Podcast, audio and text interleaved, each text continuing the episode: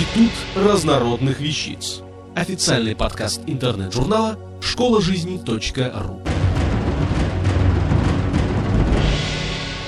Ирина Лукьянчик. Как вести себя во время грозы? В последние годы климат в наших широтах заметно изменился. С этим утверждением уже никто не спорит. Смерчи, ливни, ураганы, грозы больше похожи на тропические, чем на привычные нам более-менее безопасные. Ежегодно статистика все чаще приводит цифры о пожарах, вызванных ударом молнии, о погибших или пострадавших во время гроз людях. Хотя еще пару десятилетий назад гибель людей в грозу в наших краях была редкостью. Чаще всего молния поражает человека на открытых местах, несколько реже в помещении и еще реже в лесу, под деревьями. Как же уберечься во время грозового шторма от опасности? Наука никак не может до конца разобраться с природой молнии. Что ни год, то новые сюрпризы. Даже установка молниеотвода не гарантирует полную защиту здания от неприятностей. От прямых попаданий молнии молниеотвод защищает, но от так называемых вторичных проявлений нет. Дело в том, что при попадании молнии в землю или какой-то объект в радиусе до полутора тысяч метров от здания существует вероятность перемещения к нему электрических разрядов по различным коммуникациям, способным проводить ток, системы электроснабжения, связи, газопровод. Это вызывает резкое возрастание напряжения в электрических сетях, приводящее к различным аварийным ситуациям, от выгорания микросхем в бытовых приборах до полного выхода из строя электрооборудования.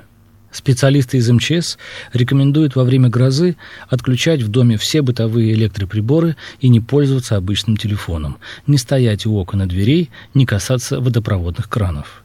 Так вы убережете от непредвиденных проблем и свою технику, и свое здоровье. Проследите, чтобы в помещении не было сквозняка, который может привлечь шаровую молнию. Печку или камин лучше не топить в это время, так как выходящий из трубы дым обладает высокой электропроводностью, и вероятность удара молнии в трубу возрастает. Находясь на улице, в парковой зоне или в лесу, нельзя прятаться под высокорослыми деревьями. Лучше удалиться от них метров на тридцать-сорок. Вероятность попадания молнии в конкретное дерево прямо пропорциональна его высоте. Особенно, как говорят в народе, притягивают молнию тополя, дубы, сосны и ели. Березы, клены, орешник практически не подвергаются ударам молнии. Опасность возрастает, если поблизости уже есть деревья, ранее пораженные молнией. В городе постарайтесь как можно скорее укрыться в магазине или жилом доме. Они имеют надежную молниезащиту, в отличие от остановок общественного транспорта. Если таких вариантов нет, нужно переждать грозу, присев на корточки под невысокими насаждениями. Сотовый телефон при нахождении на улице лучше отключить. Как ни странно, специалисты советуют не раскрывать над собой зонтик, вероятно, из-за наличия на нем множества металлических деталей. Также довольно опасно стоять у стены, вблизи которой растет высокое дерево. Лучше держаться подальше от электропроводов, антенн и просто влажных стен. Не рекомендуется находиться на возвышенностях и в открытых незащищенных местах, особенно если поблизости располагаются металлические или сетчатые ограждения, линии электропередач, крупные металлические сооружения. А вот автомобиль является безопасным убежищем, и во время грозы лучше его не покидать. Нужно закрыть окна и опустить автомобильную антенну, прекратить движение и переждать непогоду на обочине или на автостоянке, расположившись подальше от высоких деревьев. Велосипед и мотоцикл, наоборот, являются в это время потенциально опасными. Их нужно оставить подальше, уложив на землю и удалившись от них на время грозы на расстоянии не меньше тридцати метров. Еще более опасно находиться в тракторе, в открытом поле. Любителям купаться и рыбачить рекомендуется с приближением грозы не только немедленно прекратить эти занятия, но и отойти подальше от водоема. Не вздумайте искать укрытие в пойменных кустах. Если вокруг чистое поле, нужно как можно скорее, но не бегом, если гроза уже началась, добраться до ближайшего леса, но не кучки деревьев на открытой местности, или до деревни.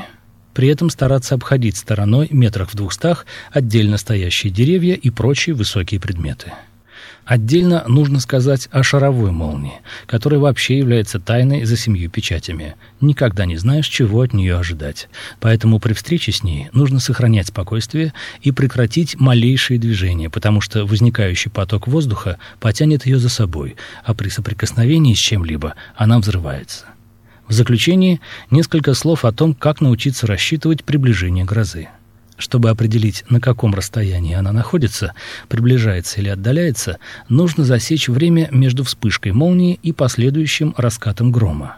Известно, что скорость распространения звука в воздухе равна примерно трёмстам сорока четырём метрам в секунду, то есть за три секунды звук проходит примерно один километр. Если время от вспышки молнии до грома постепенно сокращается, значит гроза приближается к вам. Исходя из этого, можно рассчитать приблизительное расстояние до эпицентра грозы и принять меры по обеспечению своей безопасности. Самая опасная ситуация складывается тогда, когда сразу за вспышкой молнии грохочет гром. Значит, грозовое облако уже прямо над вами. Надеюсь, эти сведения помогут вам избежать опасных ситуаций и сохранить здоровье и жизнь себе и своим близким. Пусть грозы не омрачают ваш летний отдых. Автор статьи «Как вести себя во время грозы» Ирина Лукьянчик. Текст читал Дмитрий Креминский. Институт разнородных вещиц. Официальный подкаст интернет-журнала «Школа жизни.ру». Слушайте и читайте нас на дабл-ю дабл-ю дабл-ю точка школа жизни точка ру.